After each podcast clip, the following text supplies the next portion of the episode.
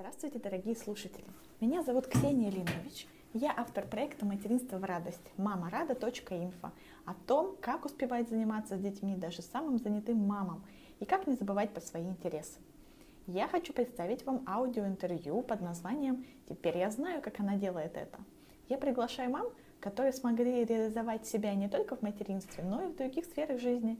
И я буду задавать вопросы, чтобы понять, как же у них это получается и что такого классного они умеют делать.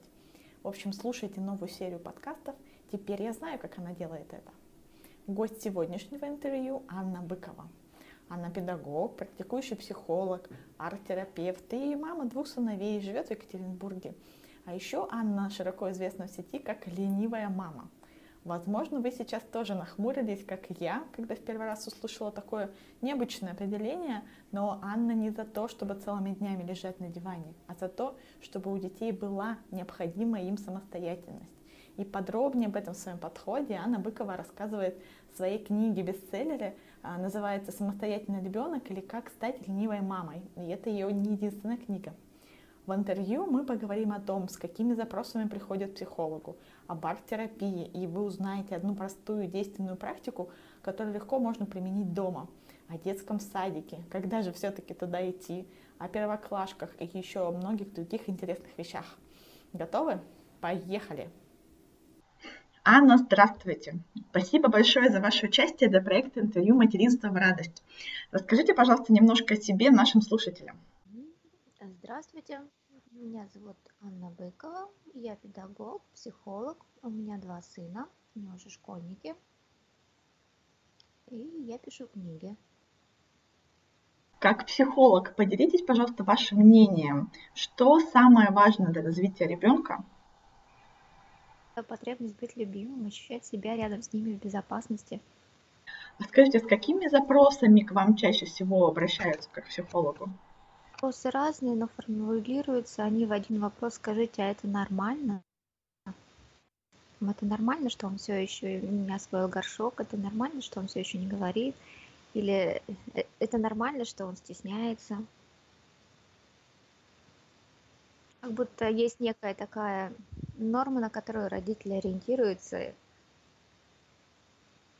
Половина вопросов э, это про то, что ребенка вообще исправлять не надо. Родители хотят исправлять, я говорю, нет, ничего с этим делать не надо, просто у вас вот такой ребенок, и это, для него это нормально. А если по, по типам вопросов про сон, не знаю, про горшок, про поведение? Про сон, про горшок чаще спрашивают на на форумах, чаще спрашивают в почте, в паблике моем личном ВКонтакте, а э, на консультацию приходят все-таки с какими-то более серьезными вопросами. Это какие-то очень сильные, длительные истерики, а, либо адаптация к детскому саду, либо уже школьные сложности, да, или такое сильное нежелание учиться – конфликты с одноклассниками, а, травля, когда школьный коллектив травит ребенка, а, ну, либо конфликты с ребенком у родителей уже в подростковом возрасте. А вы в основном с родителями работаете или с ребенком? В основном с родителями, потому что ну, нет у маленьких детей своих каких-то автономных проблем. Это подростки уже могут сами попросить э, записать их психологу, потому что у них там что-то с друзьями, с любимыми не ладится. Да, допустим, девочки э, не хотят с мамой обсуждать свои взаимоотношения с молодым человеком, они охотнее это сделают с психологом, они просят маму записать их к психологу. А если мы говорим о детях дошкольного, младшего школьного возраста, они все-таки более а, близки к родителям, более зависимы от них, и автономных проблем у них нет. И все их проблемы, они так или иначе связаны с родителем. А, то есть а, автономно решать проблему ребенка невозможно, обязательно нужно подключать родителей. Если родители не изменят своего какого-то поведения по отношению к ребенку, то ждать, что изменится что-то у ребенка, тоже напрасно. Поэтому приводят ребенка, смотрим на ребенка, но ребенок это скорее как симптом. Симптом, который сформировала данная семейная система. Вот этот симптом у ребенка проявился, ну а, а как этот симптом убрать, это нужно работать со всей семейной системой. Поэтому и мама подключается, и папа, и а, рекомендации для бабушек тоже присутствуют. А вы еще проводите тренинги по арт-терапии. Расскажите, как вы к ней пришли и что вас в этом методе привлекает? А, да, я веду и тренинги по арт-терапии, и обучающий курс по арт-терапии сертифицированный. И на консультациях я активно использую арт-терапию. Пришла в нее, ну, наверное, сразу как пришла в психологию и определялась э, с методом, в котором буду работать. Изначально привлекла просто как э, то, что я люблю. Я в детстве закончила художественную школу и всегда очень любила рисовать. Но потом, когда уже начала, поняла, что арт-терапия это не только про рисование, а это вообще терапия творчеством, и сюда включается очень много других техник. При этом она очень экологичная, очень мягкая и тем не менее глубокая. То есть работая с э, клиентом, мы можем э, работать не непосредственно с его проблемой, да, а работать с ней как через некую метафору. Когда мы работаем с проблемой через метафору, это может ощущаться как более безопасно, более экологично. Анна, подскажите, пожалуйста, есть какое-нибудь, может быть, простое упражнение на диагностику или что-то полезное, что родители могут попробовать дома проделать с ребенком, что-нибудь из арт-терапии? Да, диагностических техник довольно-таки много, и можно найти о них информацию в том же интернете. А, например, можно посмотреть, как себя ребенок чувствует в семье, попросить его нарисовать рисунок в семье, а, попросить нарисовать рисунок, э, где каждый занят своим делом, и смотреть, кого он включил в этот рисунок, насколько он близко нарисовал себя к тому или иному члену семьи, как он себя чувствует э, по отношению к маме, папе, насколько фигурка больше или наоборот меньше. Фигурка должна быть, наверное, чуть меньше, да, означая, что Фигурка должна быть пропорциональна реальному размеру родителей и ребенка. То есть если ребенок рисует себя выше мамы, папы, это уже ну, нарушенная субординация, это уже ребенок ощущает себя а, главным, самым взрослым, и, и это не норма. Также не норма, если ребенок рисует себя совсем-совсем маленьким, непропорционально маленьким, и, где-то еще в уголочке, как будто он совсем чувствует себя незаметным и задвинутым. Аналогично можно продиагностировать, э, как ребенок чувствует себя в коллективе, то есть попросить его нарисовать группу детского сада, например, или школы.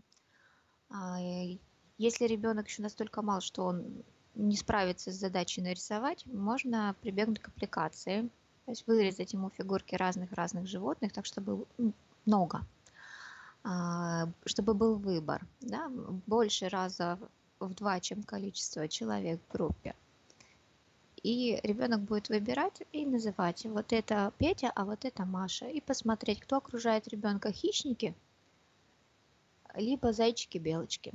То есть ребенок даже не понимая, что это хищники, зайчики, белочки, все-таки выберет более, наверное, симпатичных персонажей, даже если он не знает, что это там добрые травоядные. Некий такой метафоричный смысл, который понимает даже ребенок. То есть э, даже маленький ребенок понимает, где тигр, а где белочка и какие у них особенности.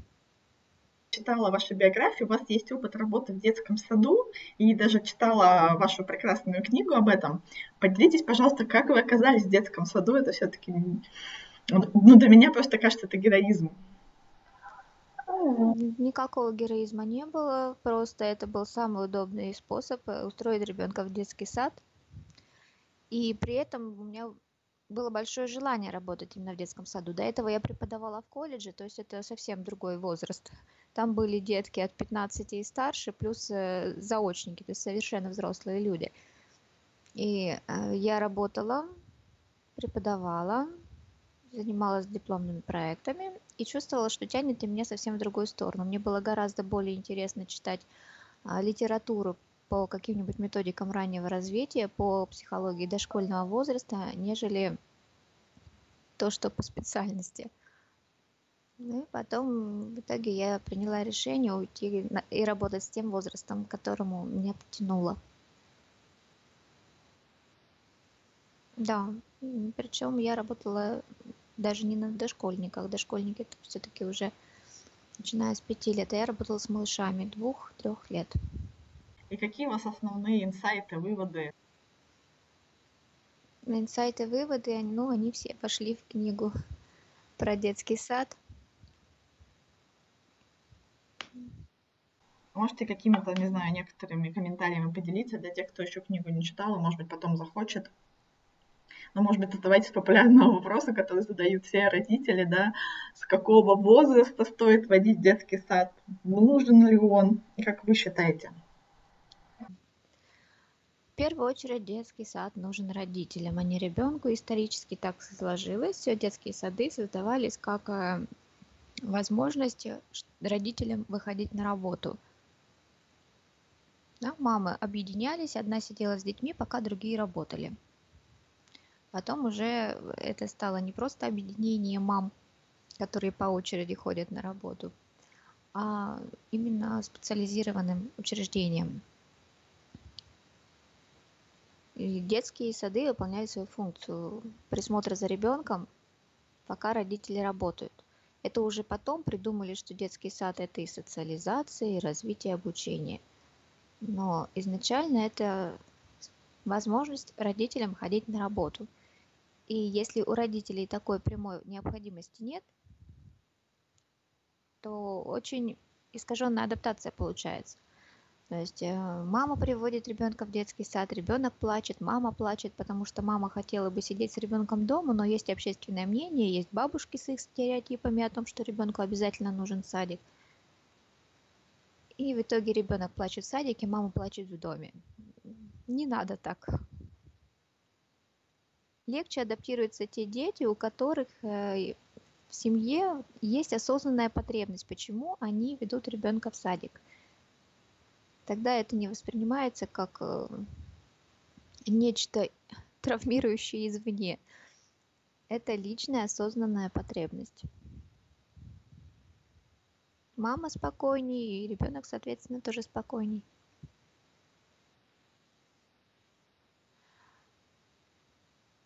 Если мы говорим о потребности родителей выйти на работу, ну тогда без вариантов, да, это вот есть потребность в этом. Если же потребности нет, нет в этом и рассматривается детский сад именно как ну, место социализации ребенка, ну тогда это лучше сделать э, тогда, когда ребенок сам потянется к детям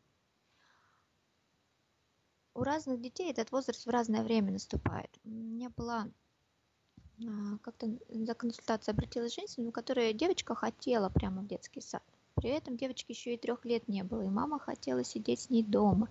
Но девочка тянулась к ребяткам. Она прямо расстраивалась, когда они с детской площадки уходили домой. А как же, а как же мои друзья, я их больше никогда не увижу. Вот для нее детский садик э, был очень хорошим выходом, потому что там как раз у нее были э, друзья, с которыми она каждый день виделась. А бывают дети, которым ну и в 4 года коллектив не особо нужен.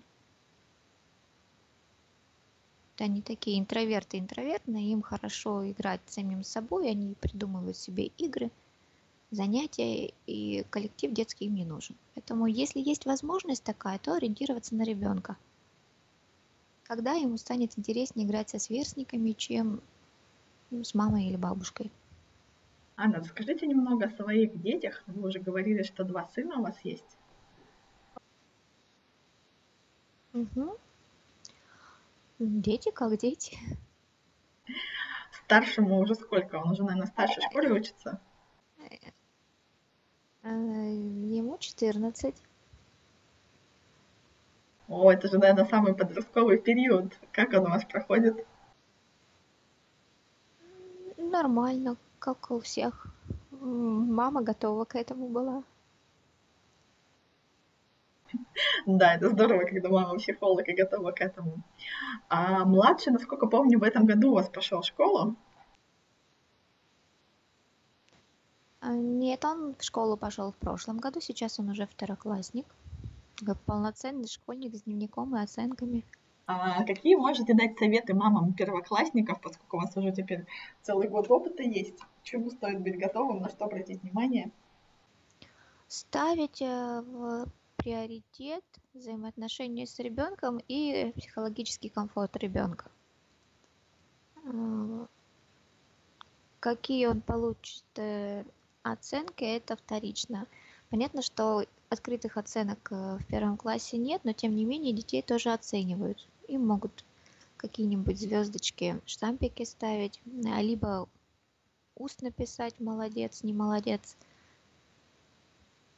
Важно не погружаться в свою школьную травму, если таковая была, и начинаться, не начинать боя, бояться учителя панически, просто а что она скажет, а что подумает, и не воевать с ребенком. То есть быть всегда на стороне ребенка и поддерживать его. Также важно не перепутать роли. Иногда родители настолько активно включаются в учебный процесс, что переключаются из родителей в педагогов – и выполняя домашнее задание не столько помогают, сколько тоже наседают и требуют. Это очень тяжело выдерживать. То есть лучше, когда мама и папа остаются мамой и папой, а не учителем. Если тяжело дается домашнее задание, лучше уже тогда пригласить репетитора, но оставаться при этом любящей мамой, а не злым учителем. Спасибо. А, насколько я знаю, у вас вышло уже несколько книг для родителей. Я, честно, уже купила и почитала по половине каждой. Мне не очень нравится. Можете нашим читателям рассказать, о чем они, для того, чтобы они тоже могли ознакомиться? А, ну вот первая книга как раз про школу. Она так и называется «Психологическая безопасность ребенка в школу». Там не только для родителей будущих школьников, там есть, а, в принципе, информация и для тех, у кого дети уже ходят в старшие классы школ, о том, как все-таки сохранять с ребенком хорошие отношения, как ставить отношения выше школьных оценок и как помогать ребенку в каких-то конфликтах с одноклассниками, с учителями. Затем вышла книга «Самостоятельный ребенок» или «Как стать ленивой мамой».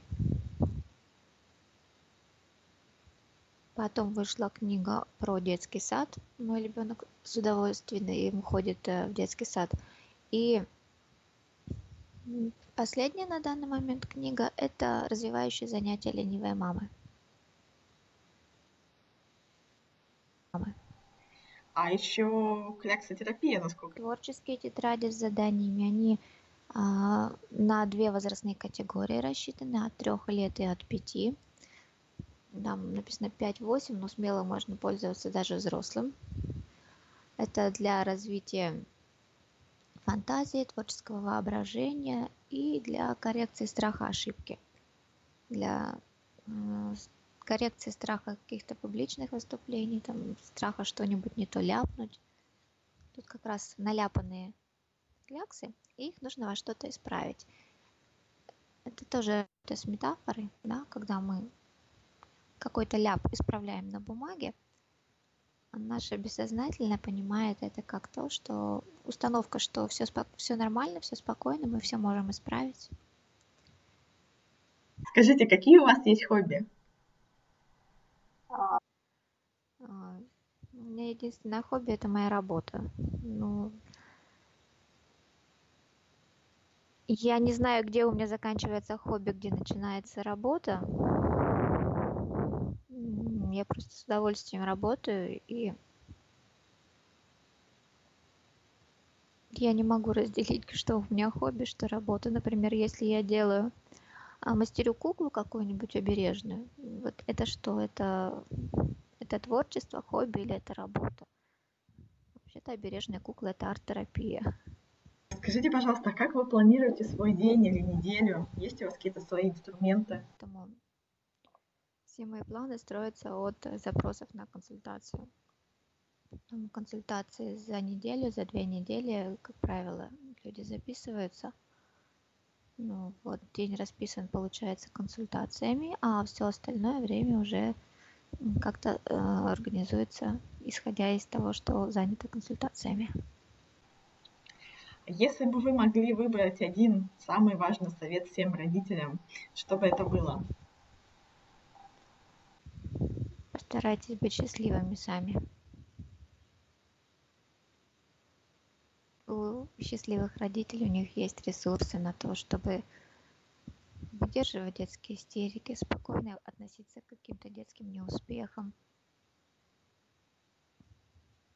У них нет стремления реализовываться через детей, поэтому они готовы предоставлять детям больше свободы, позволять ребенку быть собой, а не быть проекцией родителя. Анна, спасибо вам большое за интервью. Вам спасибо. Вы только что прослушали подкаст «Теперь я знаю, как она делает это» с Анной Быковой. В статье на сайте «Материнство в радость» мамарада.инфо в разделе «Подкасты» вы найдете все ссылки и на сайт Анны, и на книги Анны Быковой в лабиринте или Озоне, вот те книги, о которых мы с вами сегодня говорили. Если вы хотите первыми узнавать о новых подкастах и получать анонсы новых статей, подпишитесь на рассылку блога «Материнство в радость» мамарада.инфо форма на главной странице. Будет еще интереснее. С вами была Ксения Линович. Пока-пока!